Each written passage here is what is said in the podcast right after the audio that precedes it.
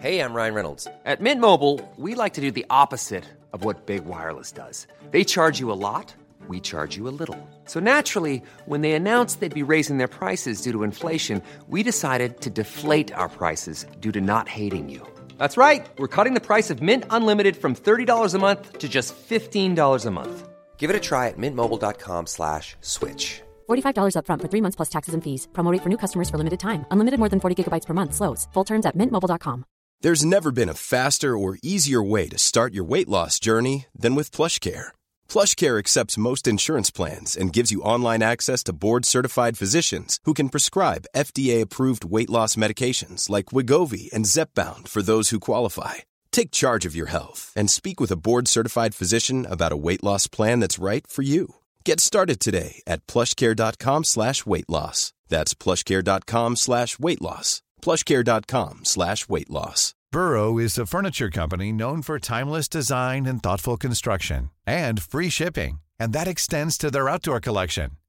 Their outdoor furniture is built to withstand the elements, featuring rust-proof stainless steel hardware, weather-ready teak, and quick-dry foam cushions. For Memorial Day, get 15% off your Burrow purchase at burrow.com slash ACAST and up to 25% off outdoor. That's up to 25% off outdoor furniture at burrow.com slash ACAST.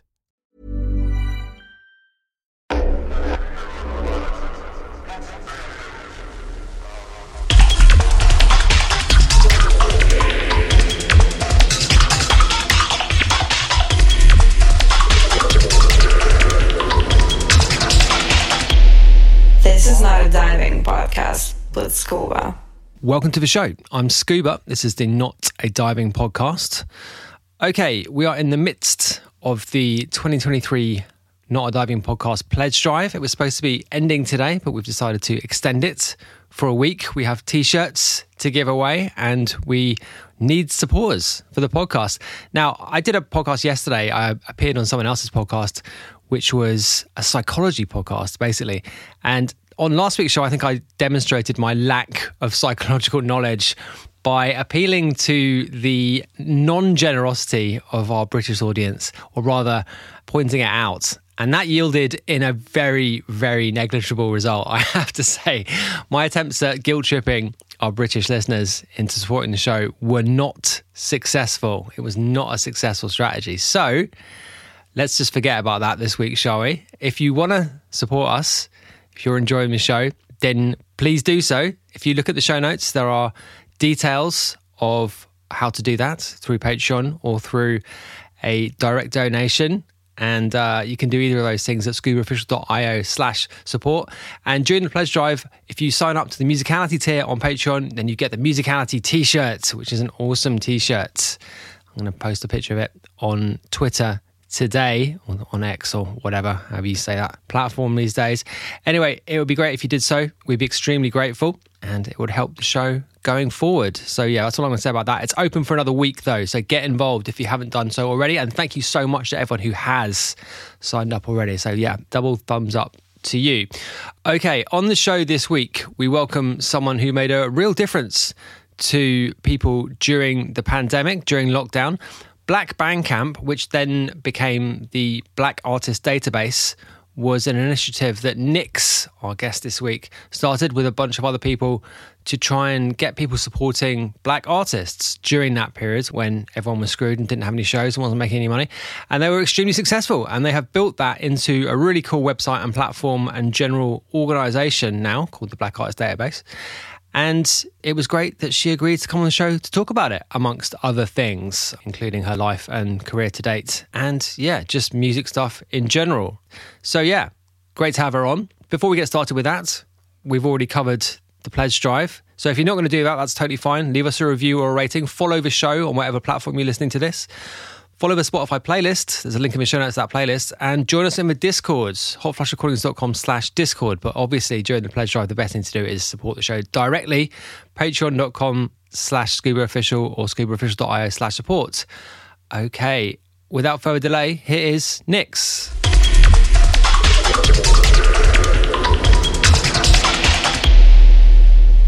NIKS, welcome to the show. How's it going? Hey, Paul. I'm good. Um, yeah, thanks for having me on.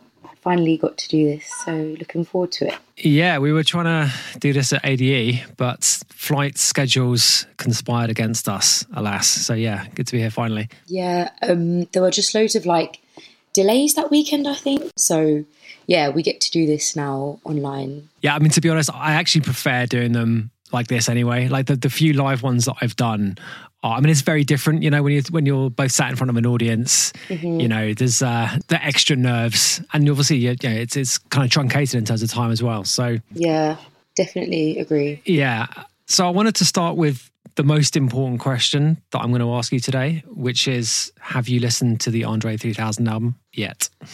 Um, so obviously it's based around the flute, right, or just windpipe instruments in general, wind instruments in general. Yeah. Um, but I haven't listened to it yet. It's today the seventeenth. Oh yes, It is, yeah, yeah, yeah. Because yeah. I um I don't have Twitter, and I don't really stay online, but I had caught uh, wind of it, so I'm looking forward to kind of an ambient, windy album. Um, so I'm going to definitely Yeah. listen to that. have you listened to it? Yeah, I mean, I actually had no idea what it was going to be. I, I was expecting it to be a Ah. rap album, and then put it on this morning. I was like, wow, okay, this is not what I was expecting. But um, probably the vibe that we need actually right now to be honest i imagine like quite calming and chilled yeah, yeah, it's, it's pretty. It was pretty awesome. Actually, I just had it on this morning. I was like, yeah, cool. I mean, like the tracks are like 15 minutes long as well, which is like also totally not normal for now. anyway, okay, I wanted to start actually. My actual first question was going to be just about where you grew up, actually, because I know you went to uni in Bath, and you've spent quite a bit of time in the southwest generally. But uh, you're from London originally, is that right? yeah so i was born and bred in brockley which is in southeast london so i'm from southeast london and um, yeah was brought up around the area i went to school there i trained dancing as a musician there um, yeah went to school there up until sixth form before moving to bath so yeah i'm, I'm a southeast london girl Yeah, okay. And you're classically trained musician as well, right? You did the grades on piano, which I also did, by the way. Yeah. Wow. Okay. Yeah. So you know, yeah. So I went to um, Trinity Laban, which is um, it's a conservatoire of music and dance in Deptford, and so I went there from the age of four, and I started by doing contemporary dance. So I was doing that for about seven years, and then it's when I turned about eleven, I went on to do additional. I wanted to explore outside of just contemporary dance, so I went on to do body conditioning, which is actually very intense, and I did some ballet, but ballet wasn't I didn't train that in the same way as I did contemporary dance, which was pretty much full time. Ballet was just more a complementary activity because actually you find in terms of like your body and your stance and your posture and kind of like muscular memory and endurance, ballet really helps strengthen you. So then if you do continue to dance, it was just a good body form to just top up what I was already doing. And then I went on to do uh, piano also. But I really annoyingly, I stopped at grade six, Right. Yeah. which is quite frustrating. And I'm always like, why didn't I just finish the last two grades? But I remember I was, I think I was like 15 or 16. And um, this is around the time when I started to like grow my nails. And Okay. Okay. my piano teacher, I remember my piano tutor, his name's John, specifically said to me, You cannot have long nails and continue to play the piano. And I was like, genuinely like, okay, this is like an actual ultimatum that I'm going to have to pick. And not that I actually, you know, actively stopped doing piano because of nails, but I think I just, I was becoming that age where like it just fell off my priority list also. Yeah. Um, but yeah, as it is. So going to uh, going to dance from four, which of your parents um, was responsible for that? I think both. I think it's funny because my mum is like the organized one, and my dad's the creative one. So, like, my dad is the musician in the family, and that's where I get my everything from. But it would have been my mum that was like, we need to send her to a dance school. Um, but yeah, I guess both of them combined. Um, and at the so at the time, I was reception class, and there was one girl in my class also, and we were like really good friends, and we both I don't know if our parents decided this or we did, but we both applied together and then did it together. So that was nice. But it was just something that was always I guess like I was always doing musical stuff with my dad from like a baby. So it kind of always made sense that I was going to do something. And my older brother was a guitarist, which my dad got him into because my dad was a guitarist. So it was just kind of like the natural progression for me. I guess um, I think Laban, because the building now is more like Creekside, but they have some in Greenwich and Deptford. I think it was kind of new at the time as well. So um, yeah, it was just a really nice, you know, opportunity for me to express myself. I guess outside of traditional education and learning, and um, it took up most of my weekends though as a child. So is your dad a professional musician? He is, yes. So he's a guitarist. Um, so he used to be in a band, and they used to tour. Um, and yeah, so he's always done this since he was a child when he moved to the UK. So he lived between Belgium and Switzerland. My dad's dad is Congolese. So they kind of grew up in the different francophone countries, and that's where he kind of got into it.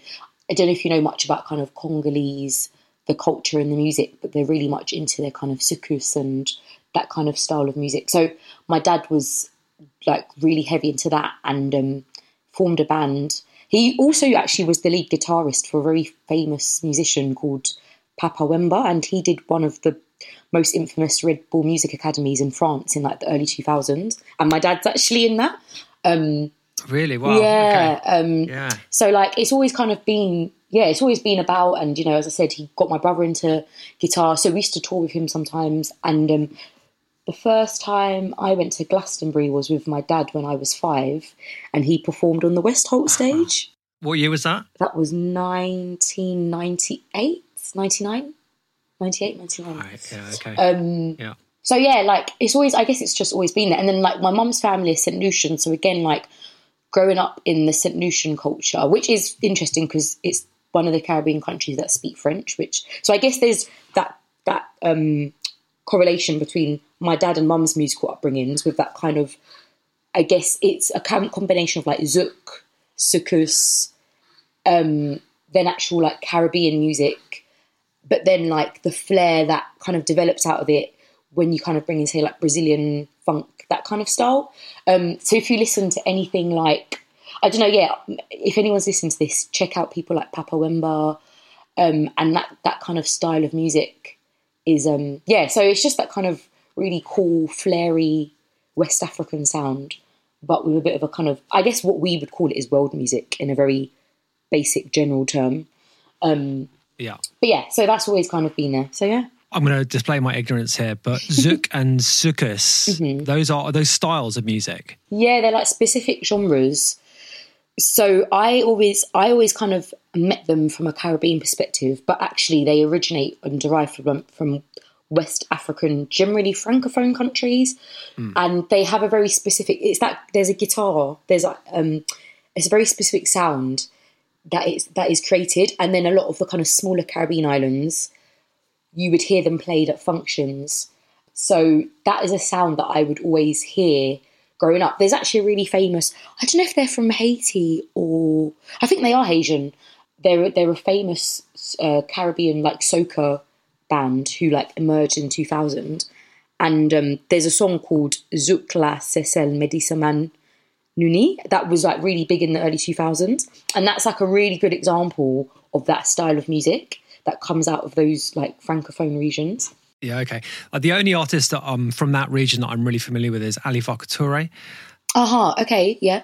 Yeah, and his son also Vieux Farka Touré. And they're, they're both obviously very much guitar based Mm-hmm. music. Um, is I mean, like in, in comparison to that kind of stuff, how, what is the similarities? It's quite similar. I would say that with the soukous and zouk, it's um, do you know what? I, I can never really describe it because it's just kind of a feeling, but it's very much the the guitar is the dominant sound throughout the songs, and then what is kind of a key feature are the vocals, and the vocals often are like songs that tell a story, often around like politicians or MPs or um, you know, in these it's kind of like folklore, like you know, satire with you know governments who are exploitative and stuff like that. But it's all very much reflective of, I guess, what goes on in those countries, perhaps maybe.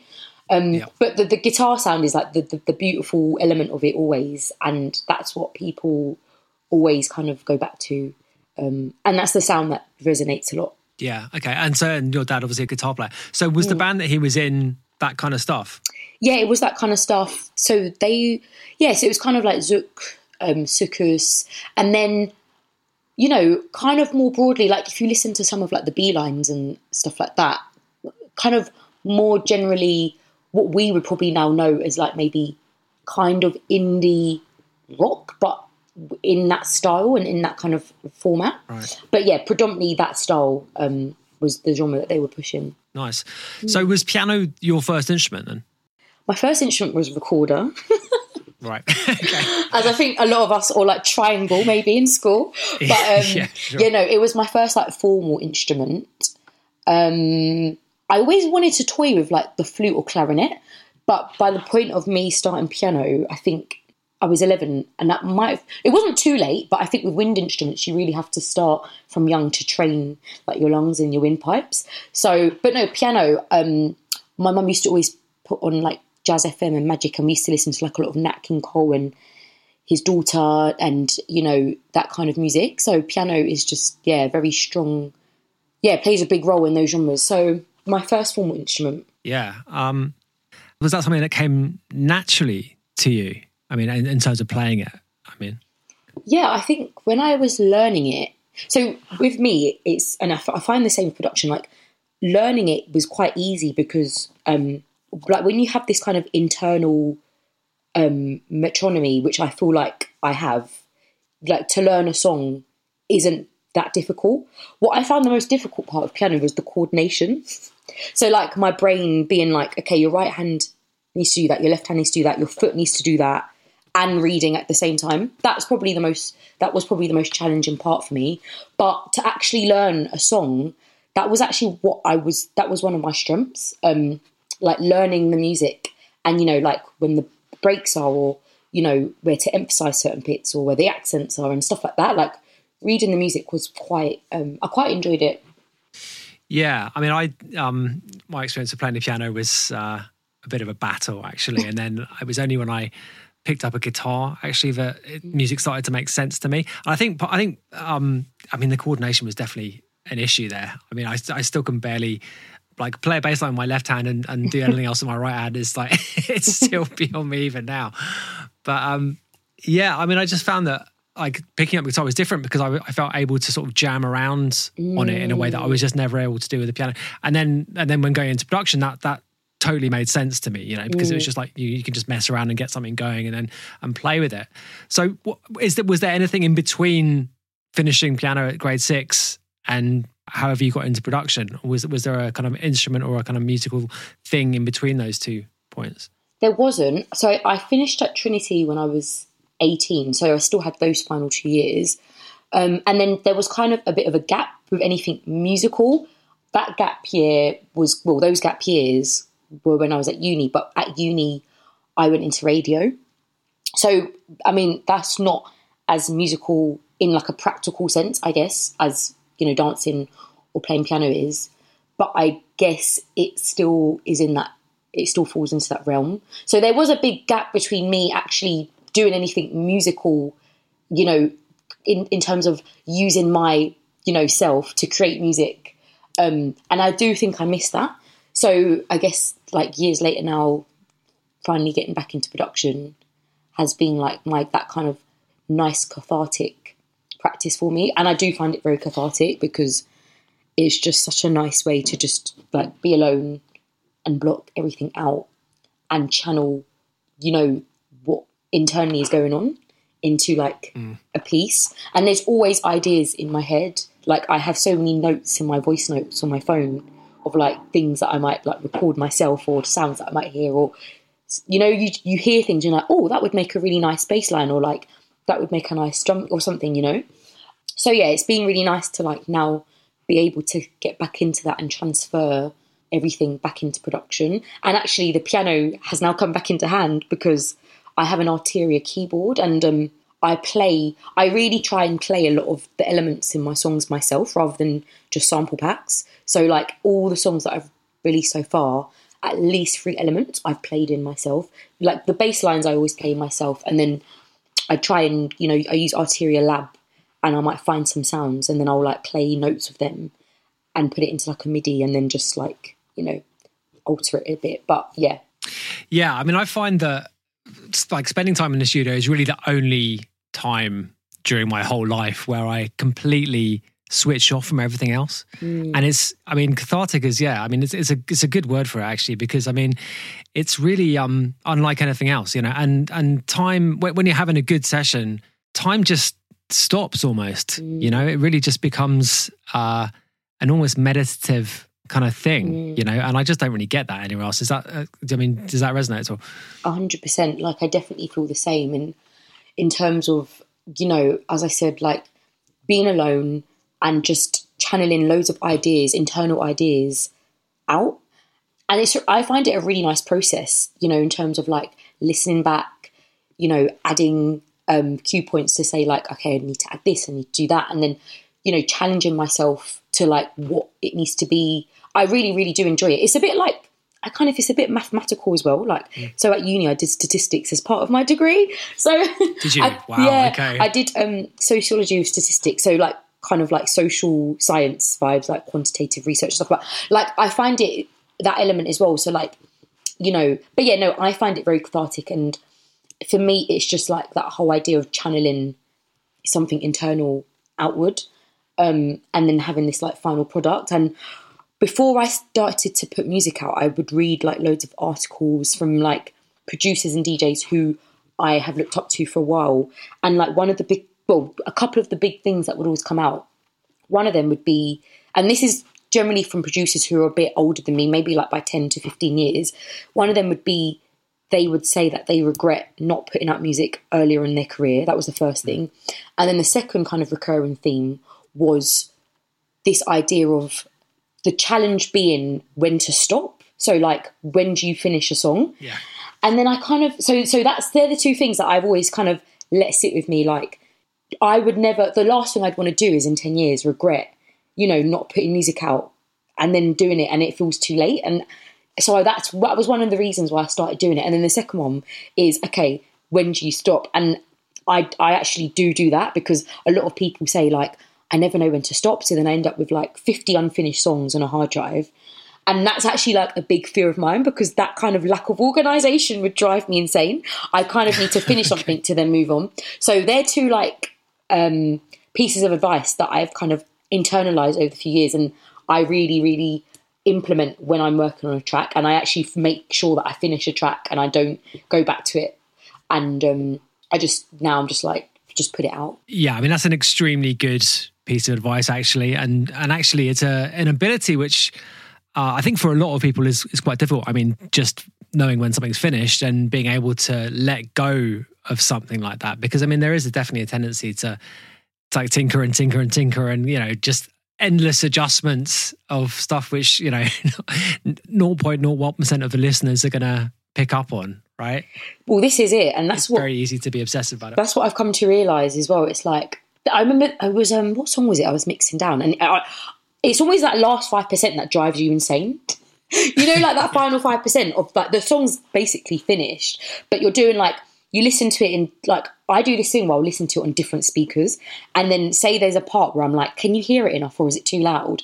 I will keep going back to it, and I'm like, do you know what? No one's even going to notice this. Why am I? But yeah, it's always that final five percent. And at the moment, like I'm mixing my tracks down myself as well because I just um, it's probably something I always say maybe in the future I won't have the time to do, but at the moment I'm making myself do it because I just want to. You know, you like the way you know what elements you want to bring forward, and you know the the way you want it to sound. But I always find that final five percent is the bit where I have to really be like, okay, stop. Like this is this is it. But it is the hardest part I find. It's the worst part. It's the part- it's the part where it can very easily stop being fun as well. Yeah. You know, it's like and you're just and then like sometimes you get really confused and you're like but this doesn't but then no when you like step away for it well i do this i step away for it for like three days and then i come back and i'm like no this is actually fine and then yeah and then i'll send it to like a few people who are like trust their ear as well just and sometimes they're like no this sounds absolutely fine and yeah but um yeah i i really enjoy the production element and it's something that like with my agent i i i've spoken to about it and i now actively have like one or two weekends off every month where i can just not be out and just lock myself in my home, especially now it's autumn winter. Um, so yeah, Yeah, I mean, I think mixing is actually a really important thing to to learn. As a as a new producer, coming someone you know, sort of developing their style and developing their kind of skills in the studio. I think mixing, I think, is crucial, and I think people who don't do it early on really miss out on mm. quite a lot. You know, mm. because and actually, I mean, particularly with with dance music. The mix down is such an important part of it, and quite a lot of creative choices that go into it actually come at the mix down stage. I find, I mean, depending on how you do it, obviously, but mm. um, I definitely think that's just the right way to do it. Is what you're doing, absolutely. No, I'd agree, and and even though we're, we're both saying that the mixing down can be a challenge, it just kind of hone in hones in on your ear. Like your ear, like my ear is a lot more intricate and, and acute in terms of like what it listens to and what it can hear than it was before. And also, I think that like post production part of a track is really fun. I mean, I actually do it as I along. So the I remember I never used to, and then I realized I was like, no, I should be doing this as I'm producing the track. So like mixing down and the kind of post production element, and then obviously again at the very end. That's how I do it too. Like so, you when Yeah. when I kind of finish writing, most of the mix is done. I think that's a it's just something you just kind of get into the habit of doing. I find, Mm. you know, and then and then that second element, or that second part of the process is, is that much easier. But sorry, I interrupted you. There. No, no, no, no. It's fine. It's like we're both just excited.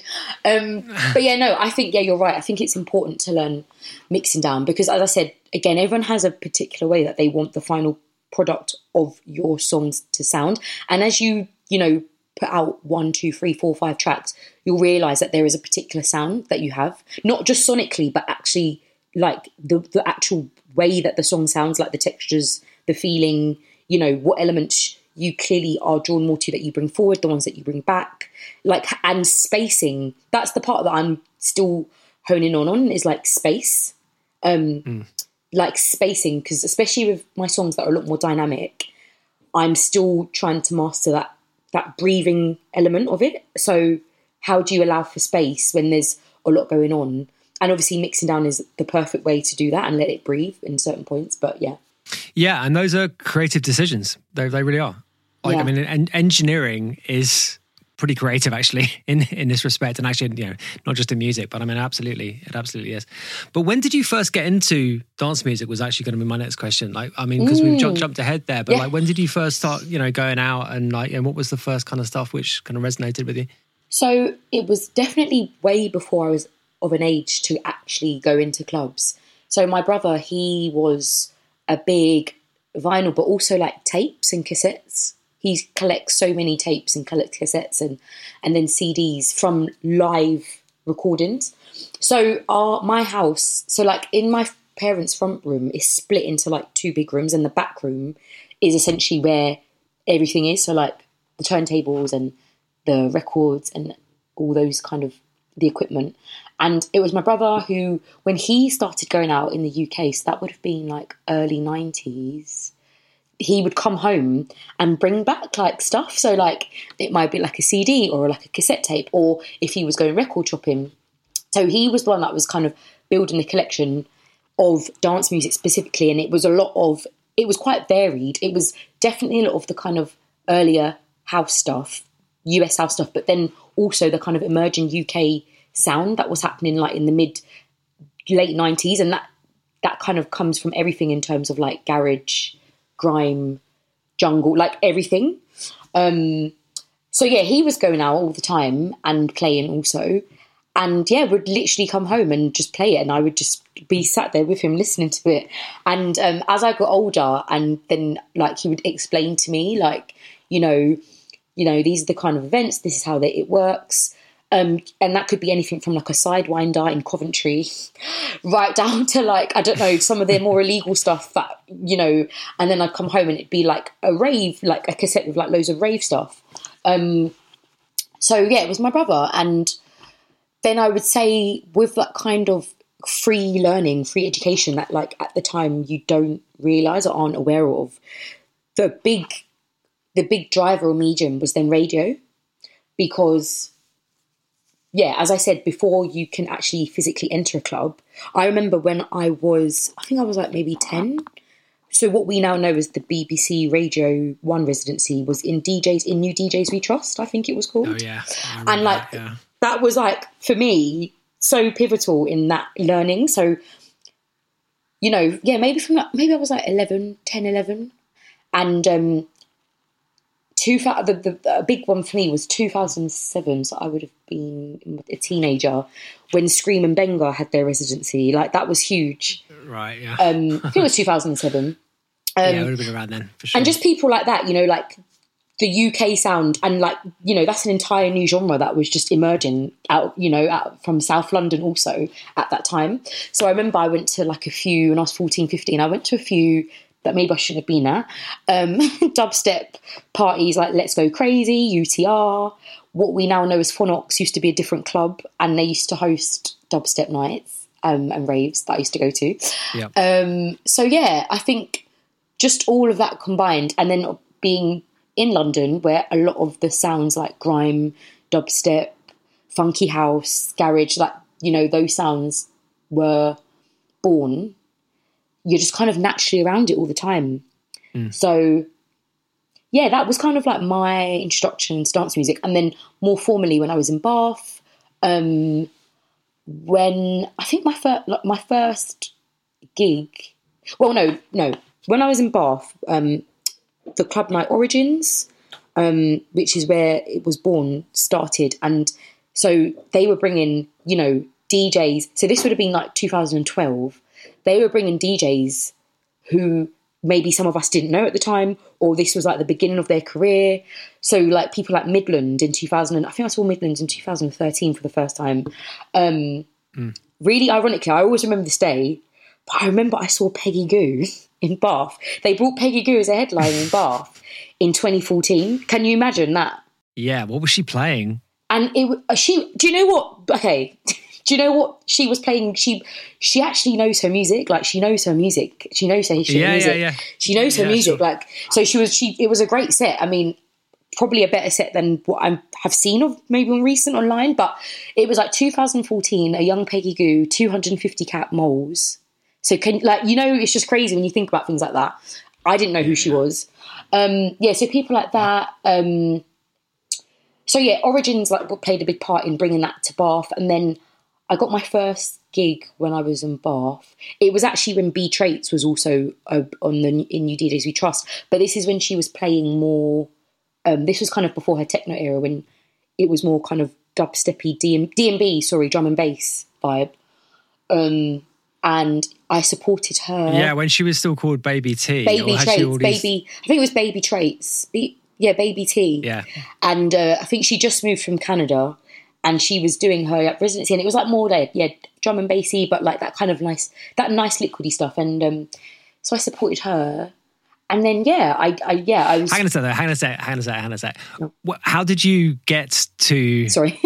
supporting B Traits? Oh, when, I mean, okay. when did you when did you like decide to become a DJ? Or when did you kind of like fall into that? Because obviously, with everyone is different, right? So, Yeah. So the DJing. So I think, as I mentioned, my brother was doing it in the household. So we always had setups at home, but I wasn't DJing. I was just like playing, you know. And also, we only had turntables because I don't. I don't know when CDJs actually were developed, but our house. Kind of mid, yeah. They started becoming in kind of standard in clubs like mid two thousands, basically. Right, so, like, it was yeah. in our house we didn't have CDJs until well like 2010 if even that because my brother only had turntables and cassette players we actually cassette players was a big thing in our household um and CDs obviously we love a CD I have so many CDs still um but the DJing was when I went to Union Bath so I was um at URB I was the station the station manager for the 4 years so I just realized really that's a that's a position of yeah, I know. responsibility right there. I know.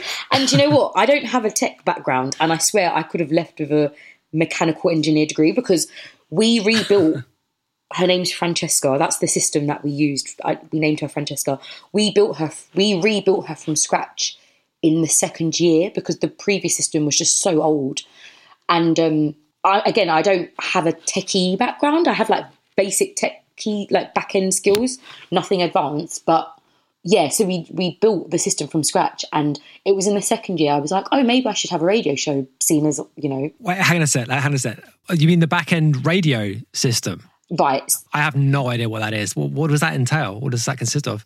So Bath was obviously a very old uni, so they were running on like a very very old God knows, and you'd have to literally climb into like a ceiling, like a a, um, a loft to operate the system. I don't even ask, and it was literally like a bit like old Doctor Who. If you think of like old Doctor Who, like a machine that looks like that, but it was very old, so it wasn't reliable. So um, we applied for a grant and we got one, and so a couple of the members in the team who were like full on front end and back end uh, tech developers, they built Francesca. So it it was obviously a much more digitized version where you can basically just you just teach the system, you just build it and teach it yourself. Um, Right. And this is for what, FM broadcasting? it was yeah, were we? No, we were AM. I think we we're AM. Yeah, broadcast. But yeah, but yeah, yeah, but yeah, yeah, for broadcast. Um, and then obviously, there's a couple of systems that were already built in, like into the computers that you could still use for like scheduling and stuff like that. But the actual what we broadcast out of was built um, by a couple of really intelligent guys in Bath, in who were students at the time, and we actually won an award for it um, as part of the Student Radio Awards (SRA), which would happen every year. Um, nice. yeah, so like How did you, hang on a sec, how did you become station manager? Is that something you just kind of put yourself forward for? Yeah, I just put myself forward for it because I guess being a station manager is just more like organizational management skills, but obviously an understanding of like Yeah, yeah, yeah. everything and like programming and you know shows, um, events, like everything that you in terms of all of the st- the radio station's output, not just on broadcast, but like actual physical. You know what we're doing in the local area of Bath, and what we're doing for the student union, um, what's going on in the university itself. So like you know, for example, a big thing that happened in Bath in it was 2016 was we got rid of our vice chancellor.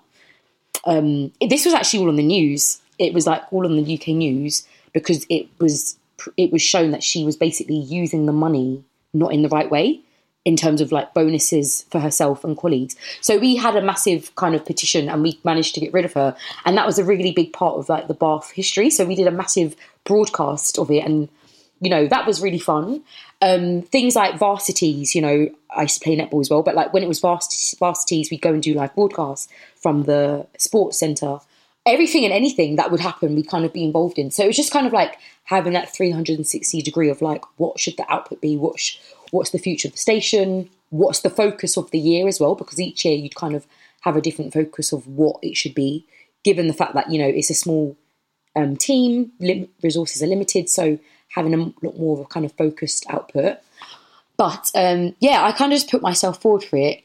And also, it was musical, so it was really fun, you know, listening to the different shows, the opportunities that arose from it as well. Like, we would, we, we got invited to like so many festivals to kind of come and do like live broadcasts from, loads of concerts as well.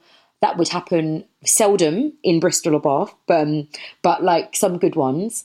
Um, so yeah, like some fun opportunities did arise for me, and that's that's part of actually how the B Traits opportunity came because the guy who owns Moles, that kind of infamous club in Bath, we did a few bits and bobs with them, and then one day he just texted me and was like, because my my radio show was like electronic focused, not that I was even could mix, like not that I could even mix Right, at all, okay. like, but it was electronic focused, very basic mixing, let's just say, and um, he was just like, oh, would you like to you know, come and support B Traits.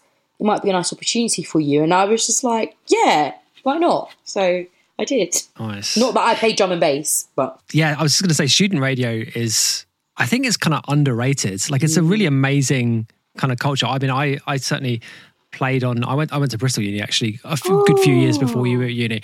But I, I played on the Bristol student radio station uh, for the, yeah, the three, at least the two of the three years anyway that I was there.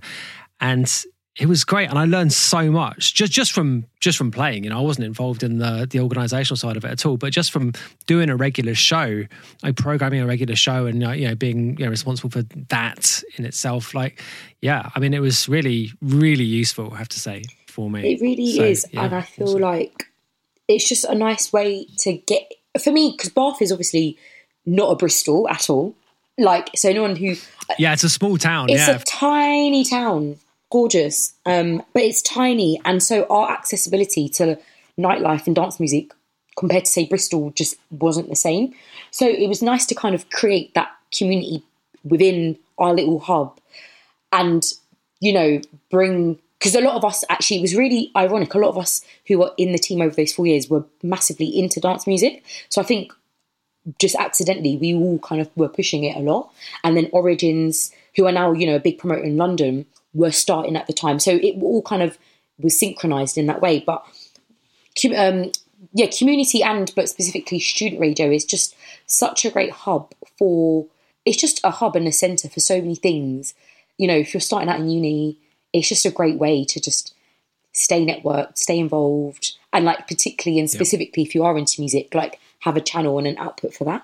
How did you find going to Bath from London? Because I mean, again, this is a uh, something we have in common. I mean, I remember going to like arriving at Bristol Uni, aged eighteen or whatever, having grown up in London too, and being quite, I don't know, I was a little bit, I think I was a little bit snobbish about it. To be honest, it seemed like a bit of a small town to me. You know, Yeah. going from London, it's a bit like, yeah. I mean, how was that for you?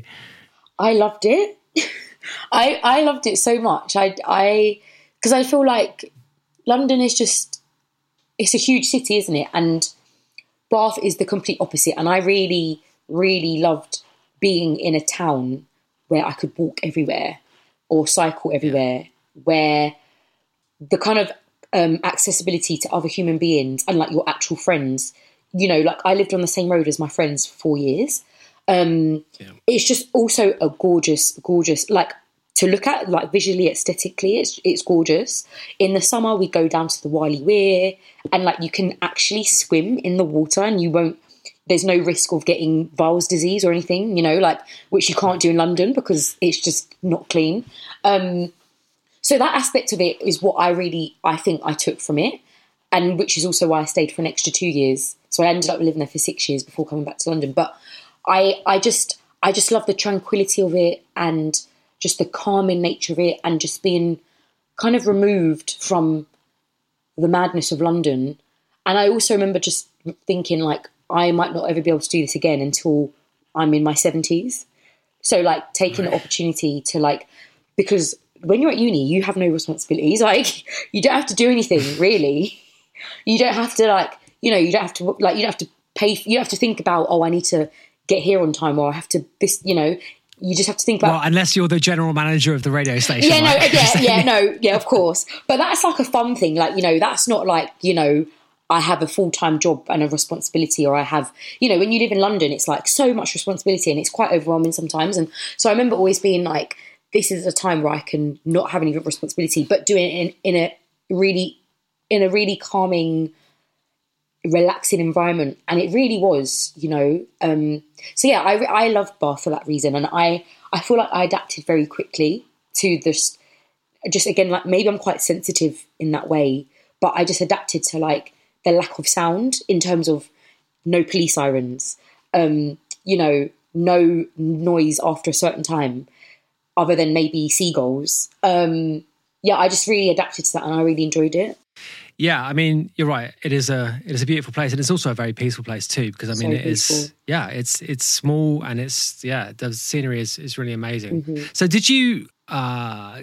I get- to what extent did you kind of get into the music scene more generally? I mean, were you guys going to like Bristol to you know to go to parties there as well? Because that's what a lot of people did when I was like, Yeah, definitely. I was partying in Bristol maybe like once or twice a month, and like we had like Bristol uni friends. So, so yeah. But as I said, Bath was definitely that electronic underground sound was emerging, and then yeah, going to Bath. Um, generally going out more. Like I was actually just generally out more. Like even if it was like you know festivals, I was just out more in general um, than I probably am now so yeah, definitely would go to Bristol for some long weekends. Yeah. And then, you know, after that, the first night with with B Traits, I mean, did you kind of catch the bug, as it were? You know, the DJing bug? Like, was that something that immediately kind of drew you in after that in terms of like wanting to play out or wanting to do it Yeah, I think unquote, properly? I think it was, but I think I also it's weird. So I think it's the idea of like playing music out that people have. You're like, I found this really great track, and I got to play it to people that they maybe didn't know this track, and I would do that on radio, but then doing it in a club and then people are actually dancing, it's like, oh, this is really fun. Um, so that was always a really nice feeling. And I remember I spoke to Brianna about this afterwards because we were talking a bit about it, and it was just like, yeah, it's like okay, yeah, I get it. I get it. Not not I get it like the way you get it now, but it's like oh, I actually get it because it's one thing, as I said, playing music and someone listening to it on the radio, but like when it's done in an environment for dancing, you it, you it feels different. So that was also yeah, that was a really nice element of it. Um, but I'd probably say it's when I returned to London and started playing up more that I was that's when I was like, oh, but actually, no, that's a lie. Actually, before I, before I, so when I returned to London, before I started DJing again, I was working. So I worked in radio, but then I also was a door, a door. I used to work on the door on Friday and Saturday nights at um, Phonox and XOYO, and um, so when I'd finish up the door, I'd go in and watch whoever the residency was, and I think that was quite instrumental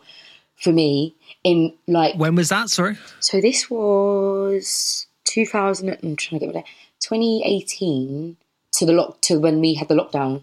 So like four years, three and a half, three years. Um, so yeah, I was working in a job in radio Monday to Friday. Actually, ironically, I used to work with Tim Reaper. Um, Oh, we used to work okay. together and uh, in radio, and um, and then oh yeah, Fridays and Saturdays I would work the door Phonox at XOYO, and so obviously in those clubs it would be residency based. Um, every I think it was three month quarterly residencies, and Yeah, I was going to say because I actually I did one of those at XOYO, but it was was before your Oh, time by the what sound. of things. I think it was. it? Uh, yeah, I was just thinking. I think it was 2016. So yeah, would have been Oh. I would have just missed you. Yeah, I think I was still in Bath at the time. Um, so yeah, and so it was like like when I finished at the door at like two, three, I'd go in for an hour or so and like, you know, hang out and just watch the DJs DJ, and that was very that was like I think that was a very key part for me because I just watching another DJ DJ. I was like, when do you ever get to do that? Like, just stood in the booth with them Yeah, and that I found that I think was very special for me because I was able to witness the skills and the techniques of a variety of people just like firsthand, like literally firsthand, and then maybe speak to them afterwards. I think that was kind of the bit where I, I kind of I understood it a lot better, you know, and also just the ecosystem maybe of the industry a bit more. So like, you know, a club having a residency, you curate, you invite people, that kind of stuff. Ticket selling, ticket sales, you know, doors, even like capacity, that kind of element of things. And like working at the door, you know, you had to like really, you know, okay, are we at capacity now? Um, just different, like really small, intricate elements of like a club. But yeah, I think working at the door and then kind of meeting people also. So I remember like I um I already knew her, but I I met her again um in 2018 was Tasha. I mean, I'm already, I'm good friends with Tasha, but I'd already met her, but I hadn't seen her for a while and just like someone like Tasha, like watching her play on, you know, vinyl. For me at the time, I was like, wow, okay, you know, um, like there's so there's so many people, but yeah, it was just I was just always fascinated. um, yeah. Tasha was supposed to be coming on the show actually, and uh, Oh. it hasn't happened. We kept missing each other. we need to get Tasha on the show. I'm going to message her after this and be like, you need to do the show. She's great. Yeah, She's yeah, just right. like amazing. Give her a kind of yeah prod. Yeah, yeah, yeah. I, I'm literally, right I'm literally going to message her and be like, get on the show. Yeah, no, she's a wicked. Like, yeah, I mean, I could talk about all day, but um, yeah, she was one of the people that she played a couple of the residencies, and um, she, yeah, I was just always fascinated. I mean, there's someone else as well, and I, I, I don't even want to say their name because their their role in our scene is now like kind of being pushed out, but they were like their skills were just like I could like I've just I to this day I'm always like how you know this person's skill set is wild.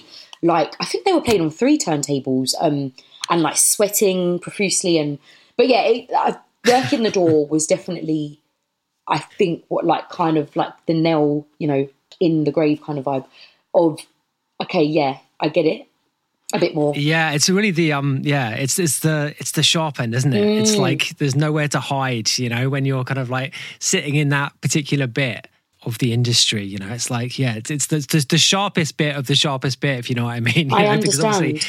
And I always think Yeah. to people, like, if anyone is just maybe starting in, in the industry, I always think, like, get, if you can work in in a job like that. Like, you know, like Josie Mitsu used to work in the cloakroom at Fabric, like stuff like that. Because it's honestly, that is where I met everyone that I'm still friends with today. And like the relationships that you build, they will never they will never die. And like the things that you learn that you just can't teach. Yeah.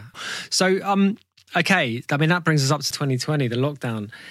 I mean, you've told this story a number of times, but if you don't mind, can you tell it again, please? The uh, Black Bandcamp into the Black Artist database. Yeah, tell me how this how this transpired, how it developed. Yes, so it was the June, the specific month of June in 2020 when everything was going on, and like on a global scale.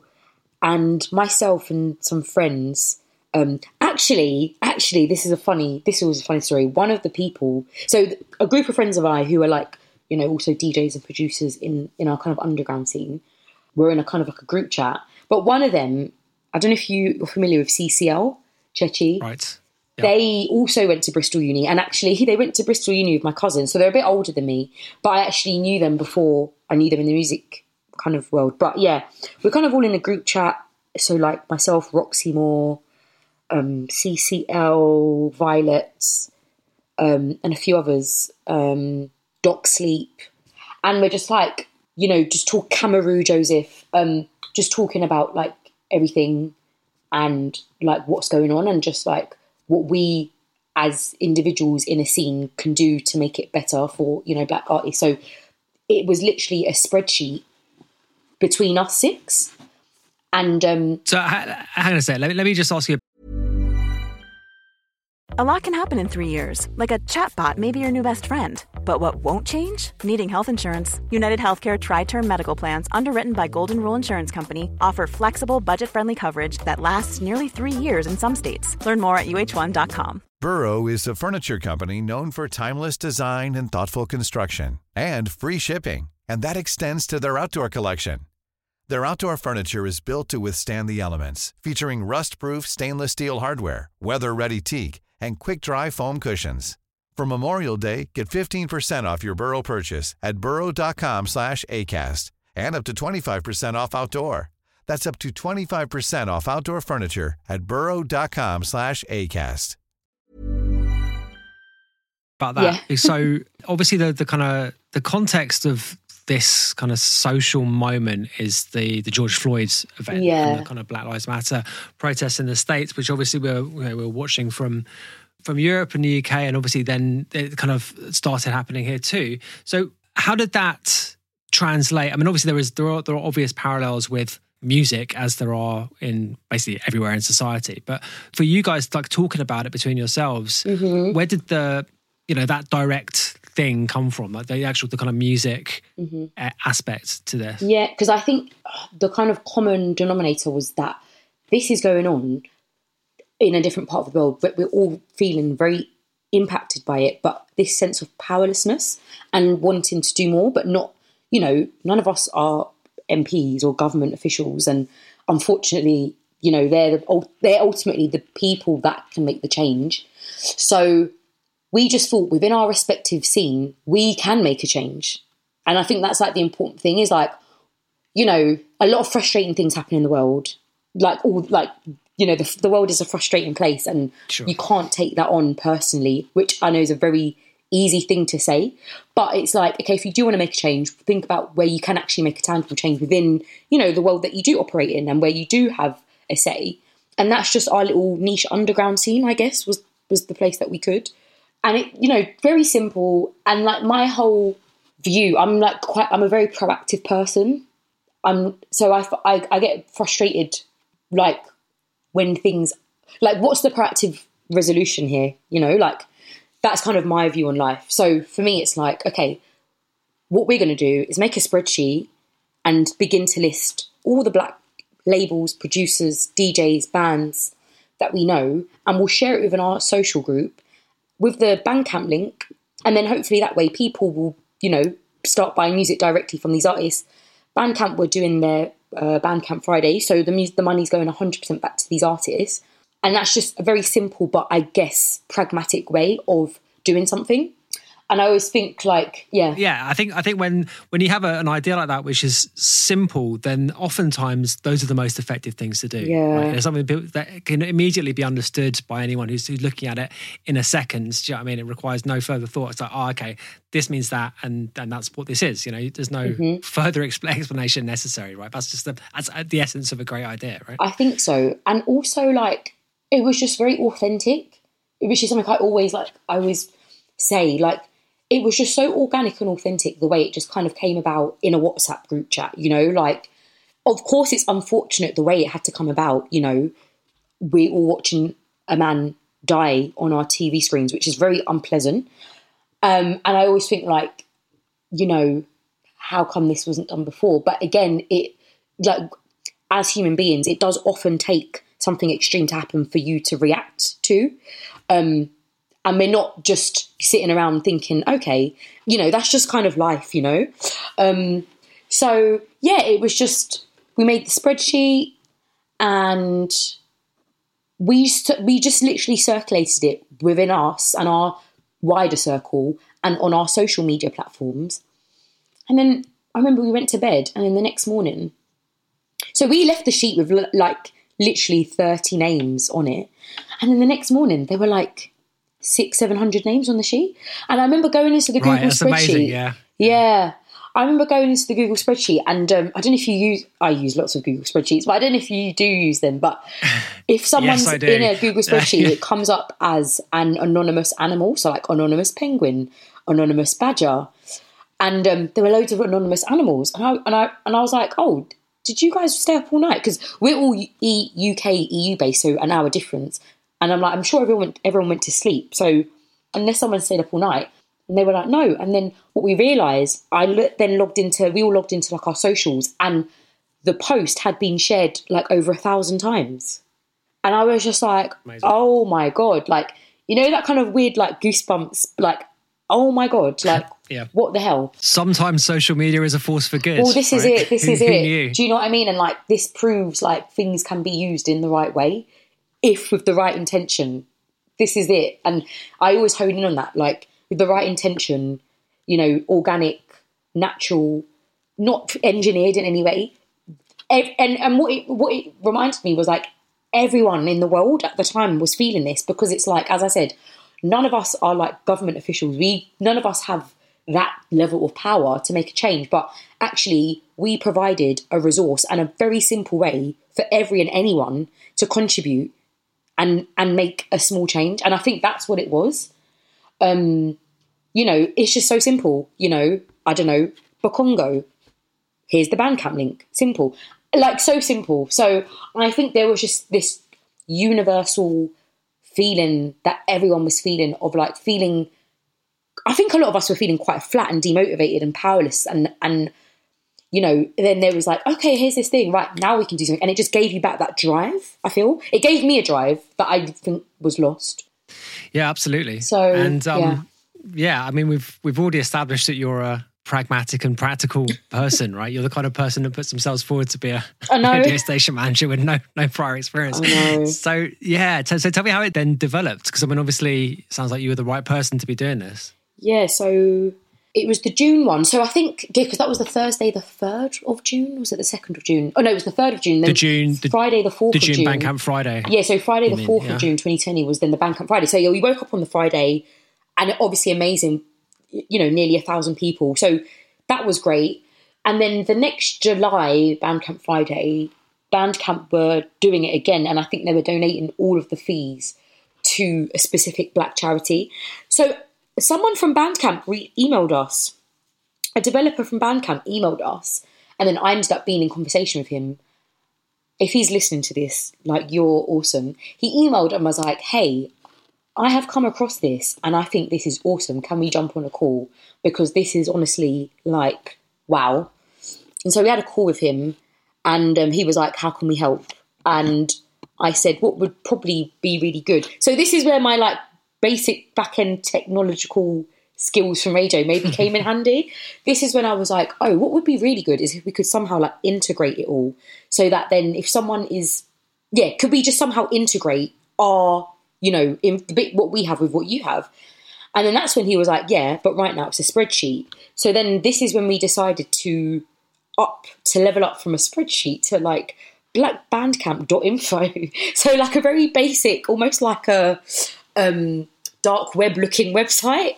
Very, very basic. But what it what we did, we just so one of my friends who's an actual developer, I was just like, is there a way that we can just make this a lot more interactive beyond a spreadsheet? Also, a spreadsheet isn't safe. You know, it just takes one person accidentally deleting it because we wanted to leave it open so that there was no restriction and anyone could add it. And so there was a lot of trust in us and the, the kind of global electronic scene at the time. But yeah, I was like, is there a way that we can just make this, we can transfer this, you know, artist name, Bandcamp link, but it's just in a kind of A to Z, and it's just a lot easier to just very simple but an easy way to interact with.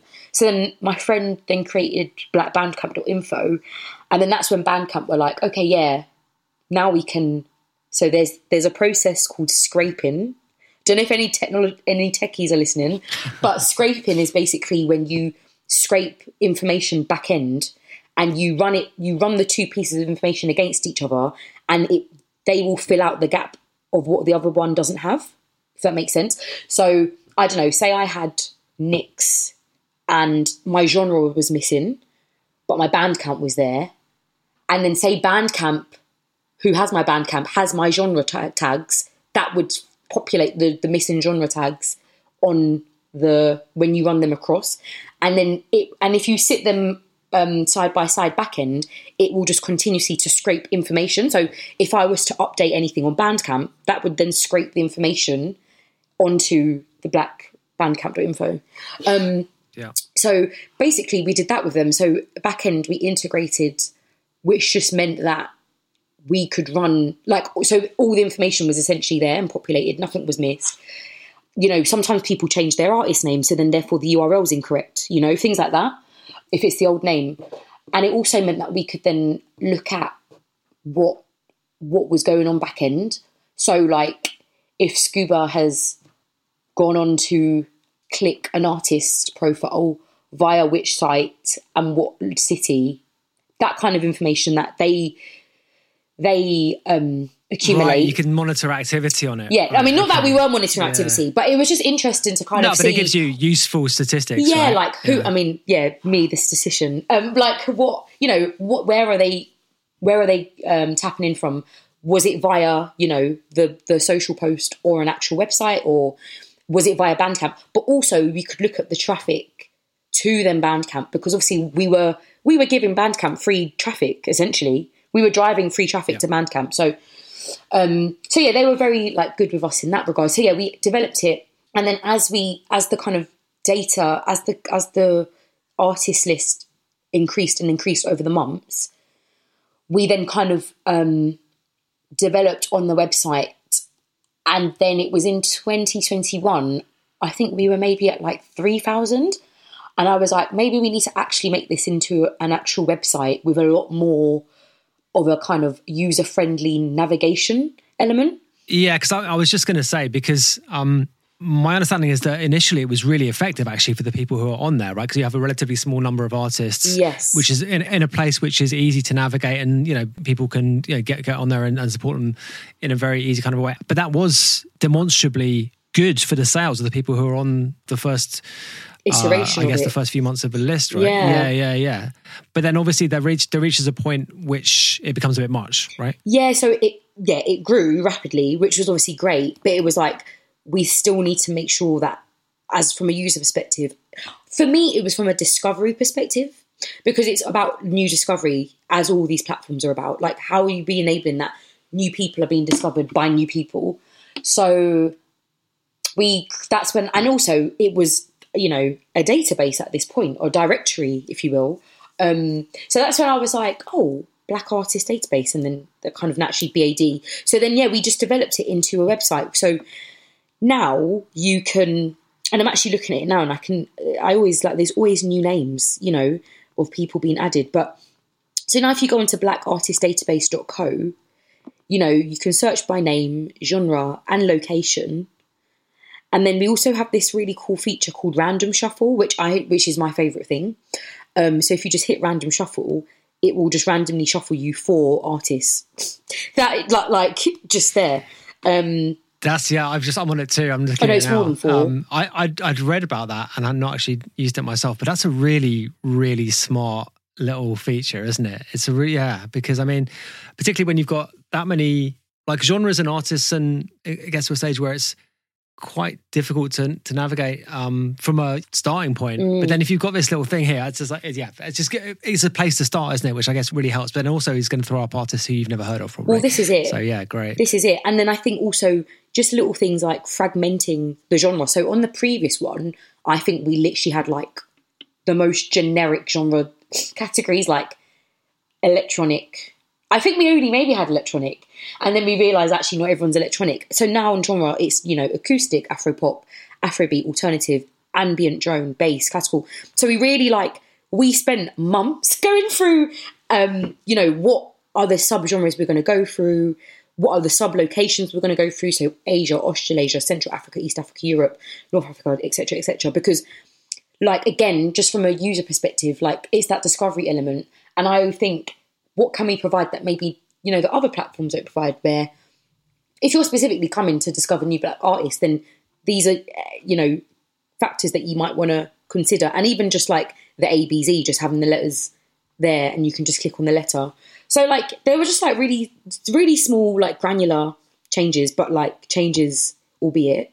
Um, and then we also realised that whilst you know Bandcamp was the platform that really was, I guess at the time, putting their money where their mouth is in terms of, you know, every Friday we're gonna, oh, not every Friday, every first Friday we're gonna waive 100% of fees.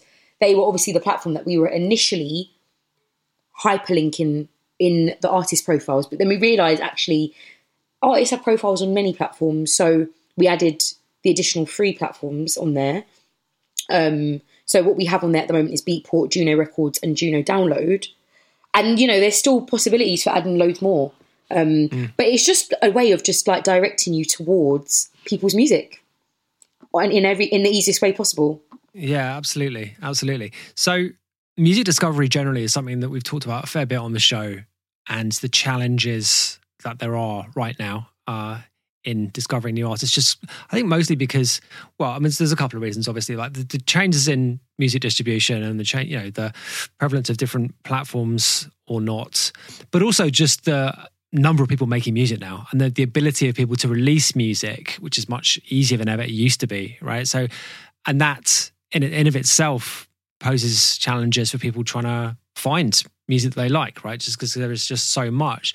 I mean, how do you feel as someone who's now running a music discovery website, amongst other things? How do you feel about music discovery generally? Oh, that's a good question. That is a really good question. And I'm trying to think like what what head am I wearing? Am I wearing DJ head? Am I wearing? Yeah, I think music discovery. So t- I think today, I feel that people probably don't. I so okay. So I'm quite young. Like I'm in my late twenties, and I still have a kind of maybe older head in terms of like digging. So like because I think it's quite easy now. You know, there's lots of new music, as we just said, like being kind of served to us. You know, where it's like you only have to go on Instagram and you can now save, you know, posts. So like I do that a lot as well. You know, if someone's announced a new EP or an album, but like there is something beautiful about really discovering music. And my personal kind of like serotonin hit is discovering old music. So I love everyone knows me. I'm like I'm big into like 90s tech house, like Right. like but like Yeah. traditional That's- tech house. I, I know exactly what you mean. That's an awesome genre of music. Yeah, it is. So like I remember like the first time And it's not like tech house now. It's not. It's really not. It's really, really not. So I remember like the first time I discovered someone like Trevor Rockcliffe. I was in um, a record store in South London, and I was like, "What the hell? Like, what is this music?" And then, and then I discovered him, and then I just went down this like rabbit hole of like Trevor Rockcliffe for like two months, and I was on Discogs spending like all my money on anything Trevor Rockcliffe that I could find. Um, but yeah, I think music discovery is just such an important part of like you know, if you're a DJ, but also if you're not. But if you are a DJ, even more so, I think there's something really special in discovering. For me, it's about like tracks before my time that I didn't have access to or I didn't know about. So I remember like the first time I discovered like Spencer Kincy, aka Gemini Sounds, something like that. Um, I remember, so I've obviously always known Mr. G, but that man's discography is wild. like, It is. did was he like? I just like today. I like even today. I'm still finding music and all his different aliases, like you know, Mr. G, G Flame. Um, what's that other alias that had like 13 different people? The the Advent, like the Advent. You know, like so for me, like I'm still learning about oh the Advent. You know, you know, it wasn't just it wasn't just G Flame and Mr. G. There was like 15 different people in the Advent, and I didn't know that until like two years ago. So like, there's just something you're always learning, and so like music discovery, I think beyond you know all the digital tools that we have access to, you know, like as I said, I discovered Rev- Trevor Rockcliffe in a record store in Southeast London, and then I was on like this this crazy Discogs like obsession. But it's really important that like we're looking beyond the tools just given to us and like the, everything that's now here and now. I feel personally, all of my best like music discoveries have been like tracks from pre 2000 definitely on like non-conventional platforms also um some forums are there's some really fun forums as well. But i think music discovery that's like the key part of what we do. Like that's that again it's like the serotonin hit. And then like when you get to play something out and you're like yeah. But yeah i think but ha- but i will also say having access to tools you know such as bads or you know the, the the ones that we all kind of use bandcamp and stuff is also great because some of the things that you can do now that you couldn't do before when i guess like only vinyl existed like you can add tracks to your wish list which is so is like such a key feature because you might not be in the mind frame for buying that particular sound now but you know you will be like next week or something i don't know if you have this as well i'm a bit like that Yeah, yeah, absolutely. Um, yeah, yeah. so but yeah music discovery is like such an important and and beyond like what you know you know like look beyond your world and your your circle or like the tools that I, as i said given to you like there are so many other platforms with so many more new artists and music that we don't know about. But my personal kind of um adrenaline kick is like older stuff. So like yeah that kind of old older older stuff. Yeah.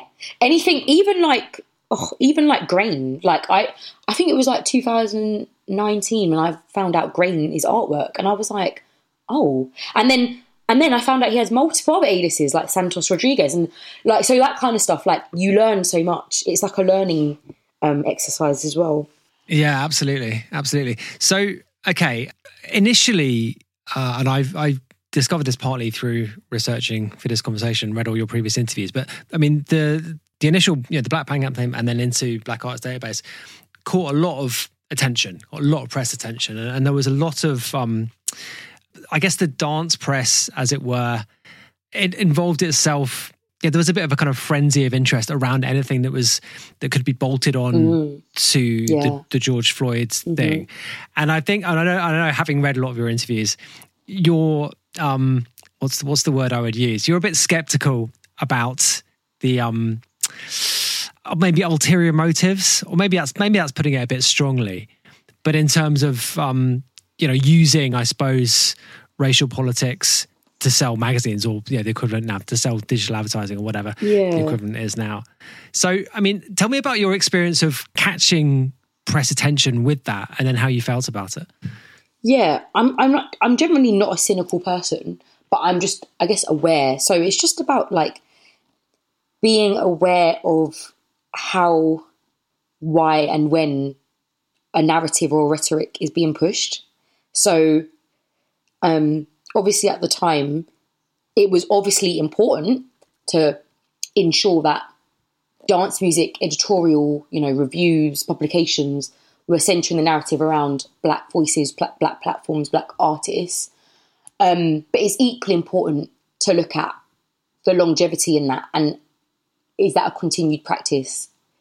You know, it's not ju- because I, I, I always worry like, is this just immediate gratification or is there actually a long term investment in wanting to do this because as a platform or an editorial publisher, you recognize actually we should continue efforts to always, you know, showcase music from a diverse pool of artists, for example, let's say, rather than Yeah, just I, I guess it's the difference between. I guess sorry to interrupt, but I Mm, guess it's the difference between just covering it as a story Mm. and then actually getting involved in addressing the issues that are in that story. Yeah, right? and and like I, as I said, I'm not a cynical person. I'm just aware. So so let's say three and a half years later, what changes, or it's not really, cha- is it changes, or what what new what new procedures, policies, practices have been implemented? Maybe.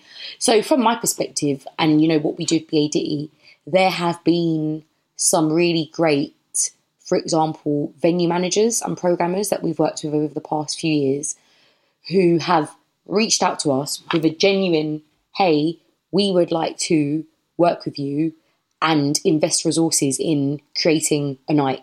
Something like that, right? And I always, and I'm always very, um, I always like keep tab on like, yes, because this person, you know, actually reached out to us and not only us, but I've observed them doing this with very m- previously marginalized groups. Um, so one of them, I, I, I always end up bringing him up, and I, and I don't think he minds. But um, the the club Village Underground, they hired a new venue booker programmer in a couple of years ago, and since he's come on board, he's really just taken the kind of learnings from the pandemic and put it into practice. And I think that's what it is. It's like who are the people that have taken the learnings and actually put them into practice now, rather than at the time shouting the loudest, maybe, and then nothing's where's the action. I mean, I I have like a lot of personal. I really am not into like I don't have a Twitter account and I don't use my social media in that way for like shouting. I really am against it. But it's like for me action and practice and like just doing as, you know, the, the platform BAD, just do it. So yeah, the, so that's a really good example. You know, he reached out to us and then we delivered one of my our favourite events. It was in what year are we in 2023? I always forget what year we're in. This was was it last year? I think it was last year. We did it last year, at Village Underground, and we brought over AceMoMA from New York. We had OK Williams, and it was like they worked with us so well in delivering the night. You know, as I mentioned, putting resources forward, and it's just things like that. So I I'm always conscious of like and then if you were to look at, I mean, Roche did a really good piece on the letter to RA, which came out in the pandemic in 2020. And, you know, he really took a quantitative analysis of the numbers and percentages of articles that were written about different demographics. And, you know, maybe if we were to do the same now from that year versus this year, would the numbers still be the same? Probably not. But, you know, I get it. If you're a journalist, you need to write about what is topical and unfortunately, you know, as someone who comes from a marginalised group, like I'm a woman and I'm black, I've learned that as a woman who is black, that's two characteristics that are used in that way in in in, in this industry, you know. So you will see like when is something peaking and then when does it drop off because it's no longer maybe as relevant or topical or cool or trendy as it was at a particular time. And obviously everything is contextual and relative to a you know space and time. Um but it's just about like practices. Like I, I it's not about for me it's not about like every you know um review or piece needs to be it's just about like what are you internally practicing or what are you putting into place? Like what resources are you putting in where? What practices are you yeah. implementing internally? And i don't need to know about that. That's the thing like, i don't need to know about that. But it's just always something i always think for people who run things like what do you as a team or organization internally do Yeah, I mean, it seems to me that like a lot of this stuff in terms of the action that people try and give the impression that they're taking is a bit of a box ticking exercise a lot of the time. yeah i call it i call it moral olympics right, okay. i've actually got a term for this kind of activity i call it moral olympics um yeah Okay. That's a good way of putting it. yeah And I think like the uh the, the, the press I, I I spend quite a lot of the time on the show bashing the music press and I don't really I, I make no apology for doing it. But I, I definitely think that this is an area where it's it's particularly obvious like who's working in this in this field like it's just very white middle class slightly left of center um you know and that is expressed in like trying to make it look like a lot is going on in this area and other kind of associated areas. But actually it's a little bit transparent i find. I mean i don't know if you agree with that but uh, that's what it looks like to me most Yeah, of the time. I think yeah, and uh, like yeah, I guess people like us like we're privy to just noticing these things more. Um, it's also interesting you mentioned class, which is definitely another factor that I think plays a big role. yeah i think it's a hugely yeah and it's not spoken about often. It's not. It's really not spoken about that much. You know, like nepotism and who can has who has access to what and who doesn't. But I agree. I think like for the for the keen for the eagle-eyed ones amongst us who are just more privy to this, you kind of can see what's going on.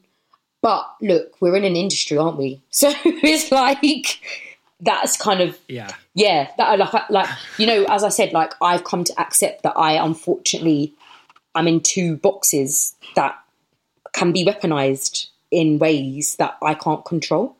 Um and that is how the world operates unfortunately. But again like taking it back it's like okay but what am i doing and what are we doing and what can be done to yeah. like Yeah. because i can't change the fact that you know the world penalizes black women for example. I can't like i can't change that but i can do something within my realm to say showcase more black women you know so that they aren't on the periphery of you know i don't know if it's bookings or you know fees you know things like that. Um but yeah. Yeah, and like you said, actually doing something is very obviously much more effective than just shouting about it on social media, which is another kind of box ticking exercise, I think it seems. But actually, I wanted to ask you. I mean, I had the economic class thing down as a question, but I also wanted to ask about what you've you've made reference in more than one interview uh, to the kind of ownership structure of media institutions and other things. So, I mean, is, is a lot of it, do you think, down to that, or at least partially explainable by that? That the a lot is talked about diversity in music and diversity of performers, but actually, I've often noted that the diversity on the kind of back end of the industry, whether it's whether it's club promoters or owners or you know people who who you know edit magazines or own magazines Yeah. or whatever. That's a That's that's, a big an area issue. in which diversity is yeah, yeah it's a big issue. So yeah, I'm really actually I'm really happy you brought this up. Thank you, um, and thank you also for reading, doing your research before. Oh well, doesn't always happen. this is it's fun. It's funny you say that because I mean I know as someone who's been on the other side of this conversation more than a few times is that the, the general kind of like level of preparation that is often done for an interview is isn't great. So that's all I try and do here. But anyway, sorry. Carry on. Um, yeah, I'm really happy you brought this up because this is a very important area. So I think it was in 2021. I always forget which body that released this piece of research, but only 6% of C level, so CEOs, etc., of C, levels in the music industry in the UK were not white. So six percent were not white. So I can't. I don't. The percentage of black. I it was just like not even. I can't remember. It was like one point two percent, something like that. So when you look at who's in charge, who's owning, who's monopolizing, who's dictating, it's not people from the marginalized groups where the voices need to be heard. So ultimately, you know, if a publication is owned by someone not from a particular demographic or a label, I mean, labels is quite an interesting one because I think that's By the way, sorry, let me just interrupt you and say that that is from UK Music, uh, the agency. And Okay, it was from the. yes. Yeah, I'm sorry because I actually read this as well. That's Oh. another piece of research. Yeah, no, no, yeah, yeah, yeah. It was the UK Music Diversity Report in 2020 is what you're referring to there. Thank Yeah, you, yeah, thank really you. Because I think the Guardian did a big double page piece on it, and it was kind of it was it was more in relation to like more popular music. So it was actually more in relation to someone like Stormzy, I think, and like what Stormzy is doing to claim ownership. Like you know, he's got his books, he's got you know, he owns he has a tights he has a tight company, tights company where they make tights for dark darker skinned, like brown and black skin. And I don't know if you were at, I don't know if you were at Glastonbury in 2019. So he performed on the pyramid stage. Sorry, I'm digressing, but it goes back to this. He performed on the pyramid stage, and all his dances were ball- ballerinas, and they were all black, and they were wearing the tights. And then he was Yeah. Oh, really? That's what. Okay. yeah, right, right, right. Yeah, and I I, remember watching that. Yeah. Yeah. and I was like, oh, this makes sense because I remember being like, why is he? But yeah, so yeah, it was in relation to like someone like Stormzy creating. You know, he's got Merky Books, he's got this, and like he's a black man that owns these entities for black people. But um specifically in dance music, there is a problem where the majority of everything, so labels, publications, clubs, are owned by white people, white men, and how do you how do you enable like room for people from a different demographic necessarily if you're not from that demographic? Therefore don't have a, a natural understanding or viewpoint perspective of that demographic to ensure that for example the space of a club is suitable for people from a certain demographic to ensure that money you know the, the the label thing i think is the one that i'm always like and I, like it's difficult because you know historically a lot of black music i mean we had it in the lockdown with um, robert owens and larry heard. They had to take a label to court because they received like no money from their most famous song. Um, so it's just when you think of things like that, it's like imagine if we just owned more of our own stuff and then could redistribute within ourselves in that way. But it's also the decision making processes that it plays a big part because, like, this is just as human beings, you know, sociologically, psychologically, research shows you are you see what you are. So, in internal bias, we all do it. So if you're going to book someone, you're going to naturally book someone that resonates more with you as an individual than someone who doesn't. If you're going to hire someone, it's the same thing. So this has a trickle down effect on everything down to lineups. You know, you essentially bring on what resonates with you. So whether it's, you know, hiring someone into your company, um, lineups, you you you you create what resonates with you as an individual, that internal kind of bi- bias, unconscious bias. So yeah. So essentially, based on that knowledge alone, if everything is run by a white person, basically, then how on earth are things such as lineups or, you know, supposed to diversify? And I think also then it just kind of branches out to like your circles. Um, but the ownership thing is actually specifically the importance is like ownership in terms of like distribution of actual resources, whether it's financial, whether it's, you know, um, I don't know, venues, because the issue there is we, black people, unfortunately, do not own enough in the music industry to enable ourselves to then flourish independently. So, unfortunately, it's like, you know, unless you have, I mean, look, we launched the label this year, which is something that I've been wanting to do for a while. And that doesn't mean that I'm never going to release on other labels. Actually, it means opposite. It means that I'm I feel more comfortable releasing on other labels because I know I have my own label to kind of go back to and my own internal kind of you know nuances and like ways of doing things that will come back to us. But there is an issue where we just don't own enough. So then, unfortunately, a lot of artists, especially ones that grow and develop, have to kind of resort into going back into being managed by maybe an older white guy who is quite far removed from them as a younger black female, perhaps, for example. Um, because how many black managers are in our industry? Almost none. Like they're really, they're really, honestly, genuinely, I only know one. I think. Mm-hmm. You know, how many black agents are there? Yep. So just like when you think like your craft that essentially derived from your history and ancestors, you're still giving like twenty percent to someone else. And like again, I'm not saying that's a problem because it's really not. And every I, everything should be down to like, is this person actually good at their job?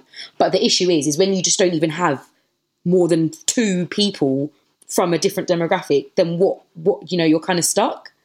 There's not even options. Yeah, it's it's really interesting actually because I mean there are there are obviously uh, examples here which are you can easily kind of put your finger on. Like it's, it's you know, if, if you if you think about a rel- relative economic disadvantage, then it's pretty obvious why there are fewer numbers of clubs owned by black people, for example. But but it's less obvious uh, when you're talking about someone like something like artist management or booking agents or whatever. Like that seems to be a kind of slight, a sort of more deep rooted.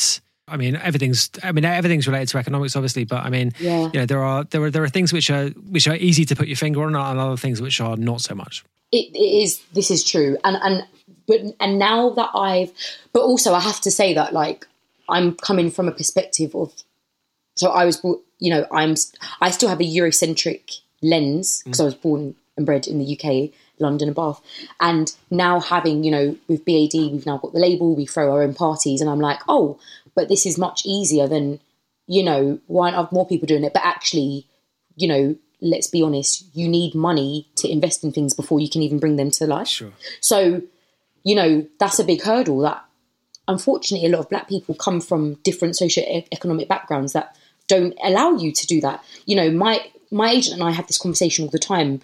You know, if you to be an agent, you have to because you know there, there aren't that many, for example, working class agents Yeah. Or agents from poorer socioeconomic backgrounds because you're literally reliant upon someone else's salary for your own salary. So like how can you do that? So there's just so many factors that come into play. Like as you said, like with a club, you know, how many black people have generational wealth to say, I'm gonna put down X amount and buy a, a, a you know, club.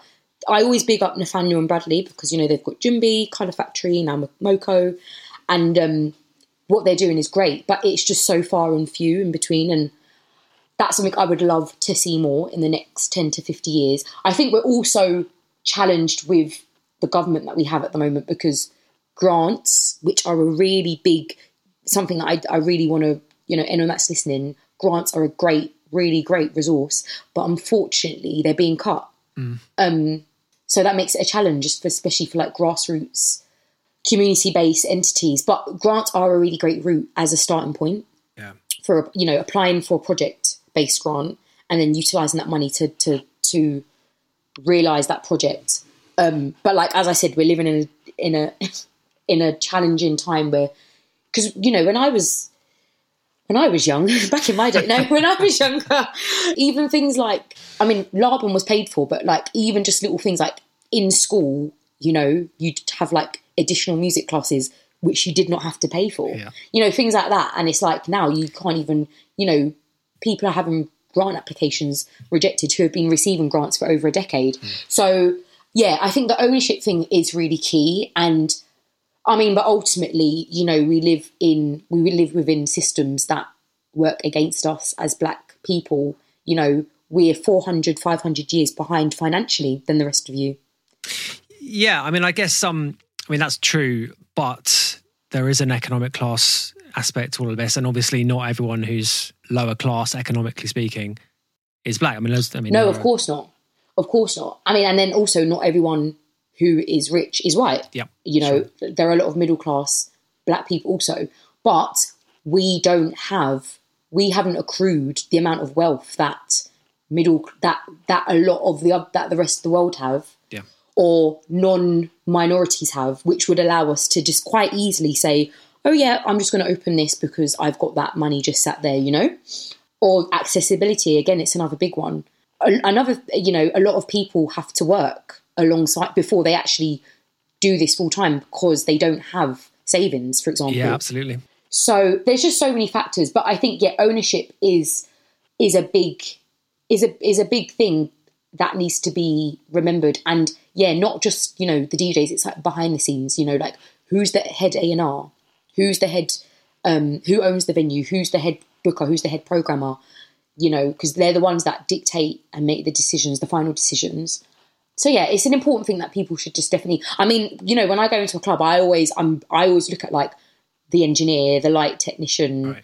the door person, the bar staff, and just kind of look at like what are the demographics, you know, of these people Yeah, because that really is telling of the space. totally. I mean, the sound guy's always an aging white guy, just every 100% of the time. you know? Yeah, no, it is, it is, it's true, it's true, it's true. Um, but yeah, it's definitely that I. It's just something that I always hope for in the future. There is just a lot more ownership, and as I said, Nathaniel and Bradley Zero are, you know, Yeah. two people pushing that at the moment, and it's so nice to see because you when you go to Jumbi, the majority of people that go out of color, Mm. you know, like it actually makes a difference because there's an actual trickle down effect, Right. you know. So it's definitely important. It's it's it's it's really important. Yeah, absolutely. So tell me a little bit about, I mean, like just to sort of like start to wind this up, like tell me about how you you see the Black Artist Database developing. I mean, obviously you, met, you already mentioned that you started the label, but how do you see it kind of like panning into the next few years? So, yeah, so I guess for us, it was beyond just the kind of resource. We started to put on events, um, panels and workshops. We were doing like Ableton masterclasses. So, those kind of additional complementary, and I always say they're free, everything other than the events, but everything we provide in terms of like workshops, masterclasses are free. Um, and we obviously launched the label this year, which has been a big highlight for us. So I guess the next steps for us is developing on releases. So we've got the next six releases lined up, which I'm really, really excited about. The next one's in February.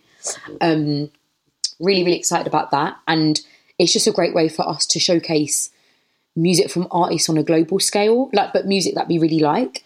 Um, events wise, I mean, we just it was last month we just did our event at De School on the Friday of ADE actually. Um, that was really good, and we've got quite a big one next year happening. Um, and then in 2025 we'll be off. we turn we turn five, so we've got a few things lined up for that. But I think also it's like I always have to remind myself and like the small team like we are already doing a lot. So it's like, you know, we've already got this resource that just lives online for free for everyone to access. Um, you know, we send out monthly newsletters and mailers which kind of have updates on like what's going on with other black artists, um, what grants are available, what sessions might be coming up. You know, for example, recently Saffron just announced their so sorry, Saffron is a if anyone not familiar, they're a um, music production workshop platform specifically for like women and non-binary trans folk and they just announced uh, an application which is for black women non-binary and trans folk so you know sharing sharing you know um, resources such as that for, to the to the wider community so people know what's going on and what you know you can apply for and have access to. But i think the next year is looking it's quite label heavy and we've just got a couple of key events to kind of complement those. And yeah and then otherwise it's just kind of just continuing. We just always kind of remind people to go back to the resource um because it just it exists there. Yeah, awesome. Okay, so last question. Just uh, so give me a couple of examples of your favorite artists that you found via that Ooh. shuffle function, which is so good on the on the Okay. website. So one of them, well, there's actually there's been a few, um, but one of them, it was so funny. So I, this was last year, the beginning of last year, shuffled on them, and when I clicked on their profile, and then when they have a website, so on their Bandcamp they then had their website, and I went onto their website, and I was reading about them, and I was like, oh, this person sounds really interesting. So they, in the country they're from, so they're from um, Malawi, they run like a, they run their own kind of music production, but they use like modular synths for like young kids. And they've done stuff with like Nile Rodgers and just a whole host of stuff. And I was like, wow, this person's really cool. And I and then I just continued to dig deeper, listen to their music. And then so their name's Chimba, C H M B A. You should check them out. That they're a great engineer, I'd say maybe more so. Um, and then we actually released one of their tracks on the compilation this year because I was just like, your music's sick, but also like the stuff that you're doing is great. And the work that they're doing in their home country, but also they come to Europe quite a lot. It's just like, I was like, wow, like they worked on Nile Rodgers' most recent piece of work with them and Madonna as well. And I'm like, this is great. So yeah, that was been one of like my most interesting discoveries. Another one was um there have been some of the artists that I think are probably more prominent in East Africa, like through the Nyege Nyege kind of circle that I kind of tapped more into um, through Random Shuffle. And one of them was Monrhea. Um, so her name is M O N R H E A. I think she's is she from Nairobi? I think I think it's Nairobi, Kenya. Actually, she's from, um, and she makes like more like it's kind of like ambient techno. Okay. Cool. If that's if you describe that as a genre. Yeah, yeah. So yeah, there's been a couple, and then there's been a couple like um, I can't remember this artist's name. There's one that I came across a few months ago who kind of is like it was more like world music vibe, so not electronic at all. But yeah, just like some cool random artists. But like I think the kind of highlight was Chumba, who then you know I thought oh let's just reach out to her and see if she would want to be a part of the comp, and then it all worked out, which was nice. Yeah. Great. Cool. Well, NIKS, this has been this has been great. Thanks so much for your time. Aw, thank you. Yeah, that was NIKS. What an interesting conversation. She's done a lot in a short space of time, basically. And obviously is thinking about things in a, I guess, a interesting and, and pragmatic, practical way, which I think is great. And I think it's the kind of thinking that really can make a difference in those areas that we were talking about towards the end there. So yeah, really, really good stuff. Really enjoyed it this week. Hope you did too. Just before we go, a reminder, Pledge Drive is on. So sign up to the musicality tier on Patreon to get your free t-shirts. scubaofficial.io slash support or go directly to Patreon, patreon.com slash scubaofficial. Actually, I posted a bit of writing on there last week, so you might enjoy that. In fact, that's actually open as a free post. You can actually sign up to Patreon without signing up to a subscriber tier. If you want to just to register your support, you can do that as well.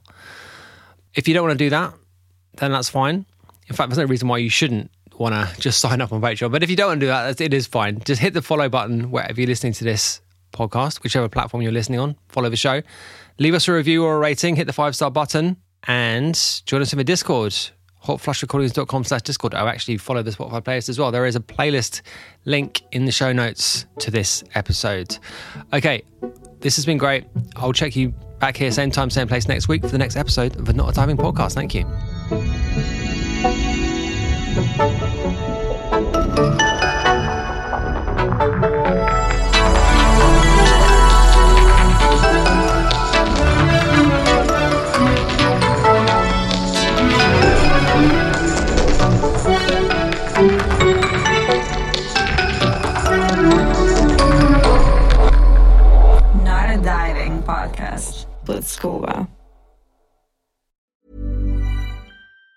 Planning for your next trip? Elevate your travel style with Quince. Quince has all the jet setting essentials you'll want for your next getaway, like European linen, premium luggage options, buttery soft Italian leather bags, and so much more. And it's all priced at 50 to 80% less than similar brands. Plus, Quince only works with factories that use safe and ethical manufacturing practices. Pack your bags with high-quality essentials you'll be wearing for vacations to come with Quince. Go to quince.com slash trip for free shipping and 365-day returns. Even when we're on a budget, we still deserve nice things.